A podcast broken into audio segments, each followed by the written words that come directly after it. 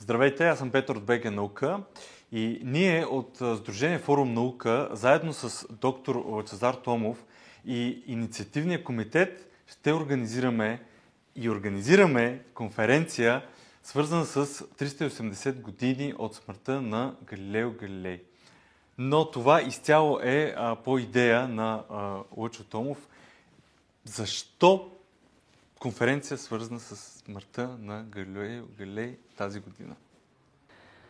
Галилео Галилей а, за мен е пример, пример за учен от тип, какъвто бих искал да виждам и днешно време. И пример за това какво прави доброто образование. Галилей е син на Винченцо Галилей, който е много известен а, музикален теоретик, а, свирач на лютния и е, композитор. И всъщност е първият човек, който предлага нелинейен математически модел, свързан с музиката, за каквото и да е природно явление. Той е първи. И това всъщност до някъде влияе и на кариерата на Галилей. Галилей се научава отлично да свири на лютния. Галилей преподава по-късно и в Академия за, за изкуства, преподава проекция, преподава чироскуро, е, развива естетическа менталност и неговите естетически и музикални способности са причина той да може да измерва добре времето, когато прави своите експерименти. Защото той прави експерименти за ускорителното движение на телата. Да дали, дали телата се движат пропорционално на квадрата на времето. Така известна формула от училище по те квадрата или не. За, той не е имал хронометър, въпреки че в своята книга пише за воден часовник, това, което реално той прави, е да определи по слух равни интервали от време при движението на топчетата по една наклона дъска. Това не е падане, той не ги е хвърлял високо, а се движили по наклона на дъска с малък наклон, за да се забави движението, за да може да измерва. А това е измерване чрез слуха.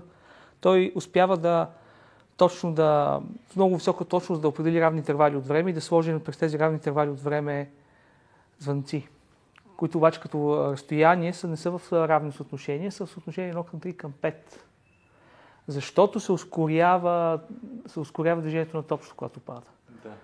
По, по, минава половината разстояние, знак четвърт от времето. Така че през равни интервали от време по-големи разстояния минава. И когато, е, когато така успял да нагласи на такива разстояния тези звънци, че през равни трябва време да звънят, когато топчето пада, тези разстояния се оказват, че са точно такива. Съотношението на четните числа. Едно към 3 към 5. Защо? Защото 1 плюс 3 прави 4, което е 2 на квадрат. 1 плюс 3 плюс 5 прави 9, което е 3 на квадрат. 1 плюс 3 плюс 5 плюс 7 прави 16, което е 4 на квадрат. Борът на четните числа, първите 4 на четни, дава 4 на квадрат. Да. Така че тези а, изминати разстояния, които са нечетните числа, сумата от тях, която е пътя, е пропорционално на брой интервали във времето на квадрат. Тоест SA по T квадрат. Така успял да го демонстрира, без да притежава хронометър. Защото това и Айнштайн отбеляза, когато Айнштайн пише предговор към превода на неговите диалози, каза, че в уния времена, в които нямаше хронометри, Галилей успя да и Айнштайн всъщност нарича трансформациите, които са нерелативистични, ги нарича Галилееви в чест на Галилей. Да, но може би е важно да кажем, че а, хората, които се занимават така с музика, имат това, този слух, могат да определят, защото нали, като свириш а, а, на, как, и гледаш дори нотите, ти отмерваш. Ти, не случайно музикантите с крака си отмерват нали, времето, за тях е супер важно да знаят как да изсвирят съответното произведение. И той явно тази музика му е помогнала страшно много за математика. Както и умението да рисува, тъй като той прави скици на Луната, скици на звездите, когато наблюдава с неговия телескоп да. Луната и, и открива различни спътници на Венера и на Юпитер, той успя да ги нарисува добре. Той е създател на множество изобретения с цел да се издържа, тъй като имал брат музикант, който къща не е хранил. Да трябва и него да издържа. И заради това се взема да разработва различни военни компаси, различни оръжия, различни изобретения. Да. А, само да спомена за тези числа квадратни, за които говорихме, че сборът на четните числа е равен на броя, броя им на квадрат. Е, че това е нещо открито в Древен Вавилон и доказано в, от питагорейците. И че всъщност питагорейци са тези, които раз, първи разбират, че музиката се подчинява на математически закони, свързани с цели числа, тези интервали 3 към 2 и така нататък. И те са тези, които забелязват, че горе с техниторашното възможности за измерване, забелязват, че на същите отношения на цели числа се подчиняват и орбитите на планетите. И резонанси се наричат. Например, между Юпитер и Сатурн 29 към 12. 12 години обикаля Юпитер около през Зодиака, 29 Сатурн. Приблизително да. такива отношения на цели числа. И те са помислили, че цялата, целият свят се управлява, цялата Вселена се управлява от математически закони. Тези математически закони са свързани с целите числа, пропорции на цели числа. И първата част са, общо взето се оказват прави, и то доста по-прави, отколкото подозирахме, защото се оказва, например, дори, че число като имагинерната единица и на квадрат минус едно, което си мислиш, че ти си го измислил за да решиш някакво уравнение. Да. Ами без нея не може да опишеш правилно един, някои експерименти в квантовата механика. Ако да. нямаш, ако това не е просто технически детайл. Така че тяхното подозрение, че Вселената е математическа е доста по-силно, отколкото си мислехме. От друга страна обаче не се управлява само целите числа. А, има числа, които са ирационални, които не могат да бъдат представени с отношение на две цели числа. Диагонал на квадрат е бил такъв и един откритие го Питагорец така изчезна безследно заради това откритие. А, Галилей, а, аз Галилей искам да го дам като пример, защото в съвремието образованието е много тясно специализирано, много насочено в една посока. И това отнема, отнема много от а, възможността за сътрудничество между различните учени. Те не се разбират, не си говорят. Не Тоест, могат... самото образование е... Прекалено тясно специализирано. И затова и в науката се случва това разделение. Тя науката напредва, защото все повече и повече хора се включват в научни изследвания. Имам страни като Китай и като Индия, които имат голямо количество учени. И така напредва. Но а, това е едно напредваща армия, която през телата на своите мъртви войни си зазима. Нали? Не е най-ефективното. И освен това се отразява на образованието, защото когато децата изучават а, отделно тези неща, това го казва Ричард Файман. Природата не знае, че има психология, биология, философия, история, математика. За нея тези неща не съществуват, те са за нас. Запитаме да. се задълбочим в едно нещо, дали не можем всичко да научим. Но от друга страна, ако учим само едно нещо, дали не сме много научили. А, връзките между предметите помагат на децата да разберат какво се случва, помагат и на възрастните, на всяко едно ниво на изследване. Абсолютно, абсолютно. Тук доста учени интервюрам и много от тях казват, че вече това, което е бъдещето на науката е много по-интердисциплинарни умения. Един учен не, не трябва да бъде, въпреки че все по-тясно специализирани стават експертите, но те няма как да бъдат толкова добри в тяхната си работа, ако не могат да покрият и други а, сфери, защото няма как а, знанието като такова да работи само в една малка част от а, елемента на, нали, дали ще е технология, инженерство, програмиране, изкуствен интелект. Но те, особено за бъдещето, като изкуствен интелект, ти трябват много повече знания, отколкото просто програмиране или някаква... Както каза Лайнштайн, ти трябва въображение. За да имаш въображение, трябва да имаш много широка основа. И затова сме се събрали в този комитет хора, да кажем, като Диана Върголомова, Лора Харамбиева, Габриела Иванова от италианска филология, Варя Любенова философия, Михил Матеев физика, хора, които са от различни области, за да можем да, не съм ги казал всички, нали, за да можем да направим нещо, което е интердисциплинарно. Да. Без значение дали сте ученик в прогимназията или сте професор в БАН, вие може да представите доклад или да направите експеримент или симулация. Да. Може да представите дистанционно, може да представите на живо. Да, значи много важно е да кажем, че вие самите може да напишете доклад и да го изпратите и да вземете участие на 26-27 ноември на самата конференция. Не просто да дойдете или да слушате онлайн, а вие самите да участвате, което е най-интересното. И, да, и, и, и вашите деца. Тя е съвършенно безплатна, което означава, че нито ние ще ви плащаме, нито вие ще ни плащате. Да. По-безплатно това не може да бъде. Да. Но пък а, опита е много ценен от такъв тип събития. И дори само да слушаш, не малко неща може да се научат. Да, нов български университет ни подкрепи, партньори ни са ни Digitalk и Чоло Томас Едисън и други. Може да видите на сайта, кои са се включили, вероятно може още да предложат да се включат. Ние ще ходим да рекламираме по различни училища, да говорим за тази възможност.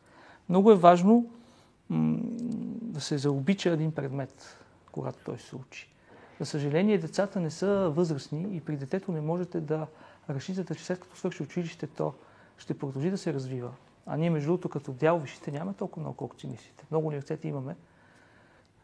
Всъщност не са ни толкова много университетите и дори да бяха на световно ниво всичките, което разбира се, че не е така, пак нямаше да ни стигат. В един град като Вухан има 100 университета. той е 14 милиона население. Не са ни толкова много вишистите. Дяла вишисти не е достатъчно висок за бъдещите 100 години.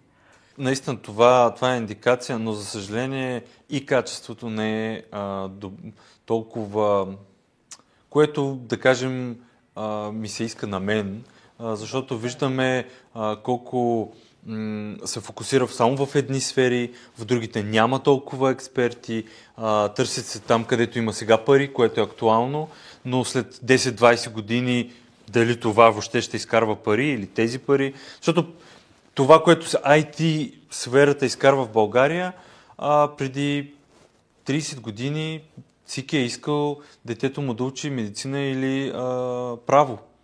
Сега вече правото, друго е с медицината, но правото, а, психология и други а, не са толкова много, а, как да кажа, материално а, даващи, колкото а, различни IT а, специалности, но това също е до време. И то много относително време. Именно защото не можем да предсказваме, трябва да имаме една държава трябва да планира за бъдещето и да разбира какво не може да предскаже и затова да заложим широка основа.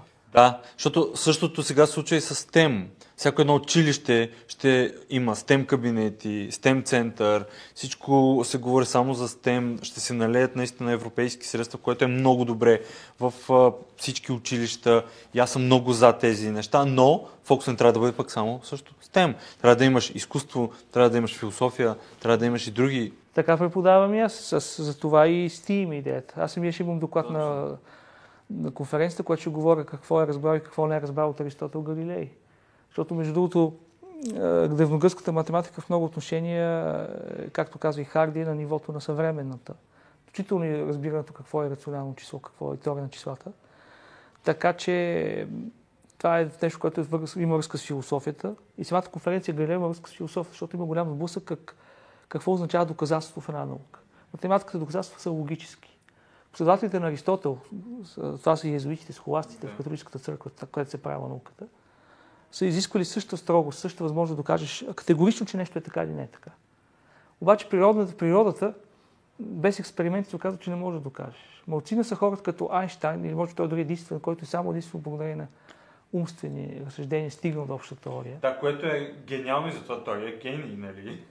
Това е някакво изключение. В смисъл, в физиката трябва да може да се правят експерименти. експерименти да. Когато Галилей започна да прави експерименти, но той първо е правил умствени експерименти, а след това е правил физични. Когато той започна да прави физични експерименти, на тях се гледа с голяма насмешка. И всъщност това е един вододел между промяната на научното мислене. Отказа от преклената строгост. Преклената строгост това е задушавала развитието. Да. Трябва да сме категорични. Оказва че не можем да сме категорични за природата, може в някаква степен на достоверност, някаква вероятност да казваме какво се случва. Това е много вероятно. Тази теория на Айнштайн сега е много красива, но тя не е последна. Никога няма последна теория вече. Да. В физиката, за разлика от математиката, ние не си създаваме физичния свят. Математическите светове се създават от математиците. Те си казват, тази аксиома въжи, тази дефиниция, тази аксиома, създаваме си един свят. Това ви е Соболево пространство, това ви е полско пространство, това ви е Хилбертово. Ние правим правилата, ние казваме какво е възможно. И после го изследваме и се оказва, че не изнадва и нас. Нали, обикновено. Да. Обаче все пак има граници. А в физиката някой друг е създал правилата. Ние не ги знаем тия права предварително. Изпитваме някакси да. да ги отгатнем, да намерим нещо затворено. Е нужен експеримента, да се да. тества. Да, всяко нещо трябва да се подложи на тест. Да. И сега има големи проблеми точно в философското естество, теория на струните, защото тя не може в момента да се тества. Как може да вярва на това? Чрез пак хипотези и тестове, които ние вярваме, че тези тестове обаче ни дават... Не можем да правим тестове с нея. Просто дали да се доверим на математическата красота, на някакъв възрастен естетичен усет. Галилео има естетична усет на гласа. Тоест, човек за един съвременен учен, той трябва да разбира малко от естетика, той трябва да има нещо философско основа, да. той трябва да има а, нещо странично от това, което учи, за да може да разбере това, което учи. Защото, както казва и Платон, че знанието е едно и както казва Файнман, природата не знае, че има разлика между тези неща. Така и напредъка сега е. Но това въжи в най-практичните неща. Искате вашето дете да се занимава с някаква кариера, свързана с висше образование, с обработка на данни, без значение дали в IT сектор или не. Нещо, което има някакво знание. Да. То трябва да може да, да може да осъществява връзки между нещата. Трябва да има абсолютно, богата абсолютно. способност. Ето виждате как една музикална способност може да помогне да измерите нещо. Или как познание по литература може да ви помогне да направите някаква аналогия. Да направите... Абсолютно. Дори много се препоръчва а, свирене и рисуване за развитието на различни части на въображението, защото виждаш света по различен начин. Самия Айнштайн е свирил а, на цигулка. Музиката има голяма роля при математиците, така е. И, и, и много от други учени, които занимават с точни науки, са се занимавали с музика. А от друга страна на някой, който се занимава с философия или който се занимава с история или с старогръцки език и тръгна да чете, да кажем, някой текст на Аристотел, на Платон или на Архимед. Той, за да разбере какво иска да каже Аристотел, той вече трябва да го знае. Както каза Аристотел, моите неща, които съм писал, са за хора, които вече ги знаят. И ако не знае дадено понятие, смисъл или логиката, която е зад него, или не може да направи този логичен преход, който се прави в математиката, то как ще разбере какво чете? То е допосочно е функционалната грамота. също е в момента образованието. В образованието в момента е направено за много всеки предмет за себе си а, и нямаш а, истинска допирна точка да също екипността а, сега започва да заради учителите, не заради образованието, което се дава. А, тоест самите учители вече променят начина и а, променят парадигмата, която е наложена от а, толкова много години вече преподаване и някакви системи, които да, да излизат конкретни подготвени или неподготвени хора, които са оценени само заради един момент, знание или незнание, или настроение или ненастроение, но не и истинско творчество, истински резултат и, и някакъв ам, момент, в който ученика да покаже много по-сериозно знанието, защото за мен е само на оценки и само на в конкретен момент не е. Абсолютно. И най-важното, че ти не ги подготвяме в училището да знаят всичко, ние ги подготвяме да учат и да работят с други хора. А това подготвя ли ги наистина? Смисъл? Без, без да има ориентация към екипната работа, и то не работа в екип, като Анцук, а наистина работа с други хора, няма как да стане. А, много е важно да се разбере, че да се учи не е задължително, а, трябва да се гледа отвъд външната проява. Дали, не е задължително на учение да бъде чинно седене на чина по цялото време и да, падане на пълна да. тишина. Може да работят децата да, да учат в екип, могат да, да решават заедно задачи, могат да създават те задачи. Да. Част. Да. Могат те да предлагат неща. Да. Може да правите експерименти с тях самите. Може да се превърне, особено при по-малките дечица, един урок по комбинаторика може да се превърне в урок по буквално пренареждане. Да. И трябва повече изкуство да проникне и в преподаването. Абсолютно. Защото преподаването не е формален процес, то не може да се нареже на части, то не може да се оцени, не може да се подреди в кутийки. Колкото повече се опитва една система това да направи, толкова повече се душава. Системата се опитва да намали вариацията на качеството при деца. Тоест да няма училища, които дават лесно шестици, други, които дават супер трудно и да означават едно също оценките. Обаче, начинът по който се прави у нас и в много други места на Запад, той потушава другата вариация. Изобретат разликите между децата, различните силни страни, различните умения, тази платформна вариация, хората да знаят различни неща, да имат различни умения да се допълват, а не да са изразени по еднакъв образец. Изрязано по еднакъв образец е за система от невзаимодействащи частици. Само, че това е най-лесната част от физиката и това е част от физиката, която е най-малко свързана с реалния живот. В реалния живот имате сложни системи, където всичко си взаимодейства на всякакви скали и нещата са много по-сложни. И когато има такова взаимодействие, ние искаме децата да знаят как да го правят. Тя конференция и за децата, тя и за възрастните, тя и за... Без значение на какво научно ниво сте. Винаги има какво да се покаже. И цялата идея е да се получи точно като един фазов преход, в който всички скали от малките деца до професори академици са, зависят силно помежду си и заедно общуват. Да, да, да. И, и затова е хубаво да има а, представители и от академичната сфера, така и от образованието, но и от ученици, които да покажат, а, защото аз съм видял как много неща могат да се научат от учениците. Те живеят по друг начин, в друго време, а, използват други инструменти, въображението им се храни чрез друго а, изкуство, не това, което ние сме били. Абсолютно. И дори игрането на компютърни игри вече има много доказателства, колко много а, дава на а, дали въображение, дали знание. Аз съм научил много неща от няколко компютърни игри. Аз самия даже състезавах по Age of Empires. Да. Така че аз съм бил голям геймер на времето. Но ето, времето, нали, на времето си бил и това ти е дало. Нали? Да. Е, когато човек започне той да пише програми и да създава или математика, или програмиране, не му става време да ги играе. Той, той отвътре прави играта. Архитект става на матрицата. Да, но според мен и аз имам подобен опит, но нямаше как да стигна до там, ако не бяха с игрите. Нали, ти трябва да тръгнеш от най-малкото, просто един празен компютър или сега в случая телефон, примерно таблет и лаптоп, мак, кой каквото ползва, но не да, да, да се напълни с само нещо, което ще му взима вниманието. Нали, Instagram, TikTok, Facebook и други подобни инструменти, но ти, да има свободата да твори, да създава нещо ново. Той да създаде приложението. Да, освен това, компютърните игри сами по себе си експериментално поле. Аз съм си правил тестове, например в Age of Mythology и се твърдеше, че подредени титани са неубиваеми, като прометеи, защото те си много бързо възстановяват своята кръв.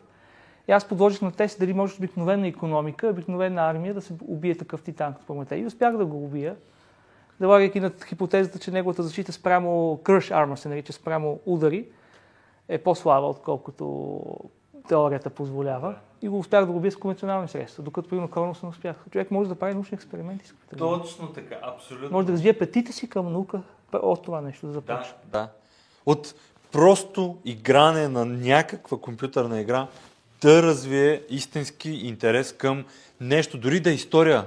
Да, ако компютърната игра има връзка с някаква история, да отиде в библиотеката или да иска да си купи книгите. Искаме добре подготвени историци, не искаме само добре подготвени математици. Искаме историци, които разсъждават по този начин, които да, могат да мислят да. вероятностно. По същия начин, по който искаме нашите учени да имат широка обща култура, богати познания и голямо въображение. И способност да разбират а, хора от други области. Искат да правят едно изследване, което включва биология, което включва медицина, включва химия, е сега покрай епидемията имаш такива интердисциплинарни екипи. Как да, ако не знаете поне малко от другото поле, как ще се разберете? Да, да така е, да, така е. И, и затова трябва и да се говори и да се каже на, на хората, на обществото, на родителите на тези деца, а, че по-скоро вече не може да има само експерт по едно нещо, а е добре да, да се знае, че... Човек специализира в едно поле, но не трябва да е само в него. А и между другото Галилей е учил за, за лекар, баща му го праща да учи за лекар, защото математиците получавали малко пари. Как обаче Галилей се заинтригува от а, математиката, когато е бил в църквата, е забелязал, че канделабъра се люлее и при силен и при слаб вятър с различни амплитуди, но винаги се връща за едно също време към начално положение. Тоест периода на люлеене не зависи от, от амплитудата, което е интересно, защото какво означава това?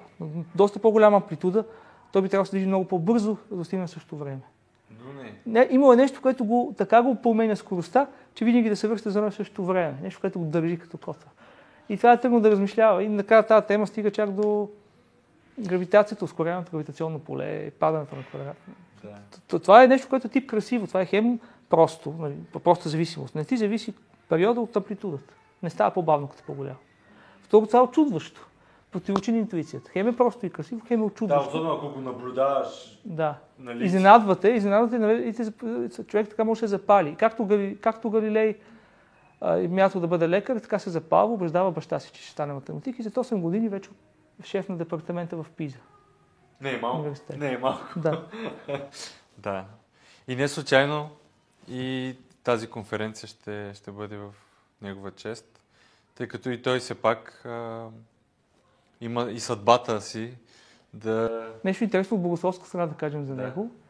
А всъщност в споровете за това, което той открива за спътниците на Венера, на Юпитър, петната на Луната, да, имало атаки срещу него по религиозни причини, но папата и, езуитите астрономи го подкрепят. Те го подкрепят десетилетия, чак до 1632 година. Той е вече доста на възраст тогава, когато той издава своя диалог за двете световни системи и там слага симплицио, глупак на латински, симпълтън на английски, прост човек, слага го като опонент е, да говори глупости, обаче с стила и маниера на папата. Без да иска, може би, влага образа на папата в този човек и доста така се държи спрямо него. Той някакси самия, самия тона му в самия да. Самия диалог е такъв непощителен. И всъщност повече заради тона, отколкото заради възгледите, е, накрая собствено най-добри му приятел папата се обръща срещу него и го праща незнание. А до 32 година той е подкрепен от езуитите астрономи, които са потвърдили, потвърдили всичко, което той открива. Той не изобретява телескопа, но го изобретява чрез разсъждение. Той стига до устройство на телескопа чрез геометрия, чрез подобни триъгълници, които учат 9 клас. Доказва за пречупването на лещите, че води до увеличаване над 1000 пъти в определени условия. И след това изработва телескопа по чертежите, които се създава. Той не го открива случайно, без да разбере какво е открил. Той разбира Да. много добре какво е. Той го преоткрива, не е първи, но първи, който го прави по този метод. Научния метод. Научен е метод, да, абсолютно. А то е чрез тестване, верификация, Логика, логика и, математика, разбира и отново тестване, верификация. Както казва Галилей, книгата, природата, книгата на природата е написана на езика на математиката. Да, да. И така може да го обясним и ние. Ние по-скоро така си обясняваме света чрез математика и физика. Или поне разбираме колко дъл- дълбоко е най-древната тема и трудно обяснима. Да, да. Не случайно в античността особено толкова силни философски течения е имало, които са си, са опитвали точно това да, да, чрез мислене основно, не толкова тестване, заради това, което са имали, но пък затова са създали толкова много а, интересни Да. теми и, и, и много Изобретения, античния компютър, да. парната машина. Точно, точно, точно, да. Има хора свободно време да правят наука. И сега правили наистина уникално. Плащали се им добре. Всички Да. свободни хора, поне за съжаление до голям част са били роби, но свободните хора са си живели доста дълго, доста добре. Са били много по-образовани от сега. Так, така Спорове е. по теория на числата и за квадратурата на кръга.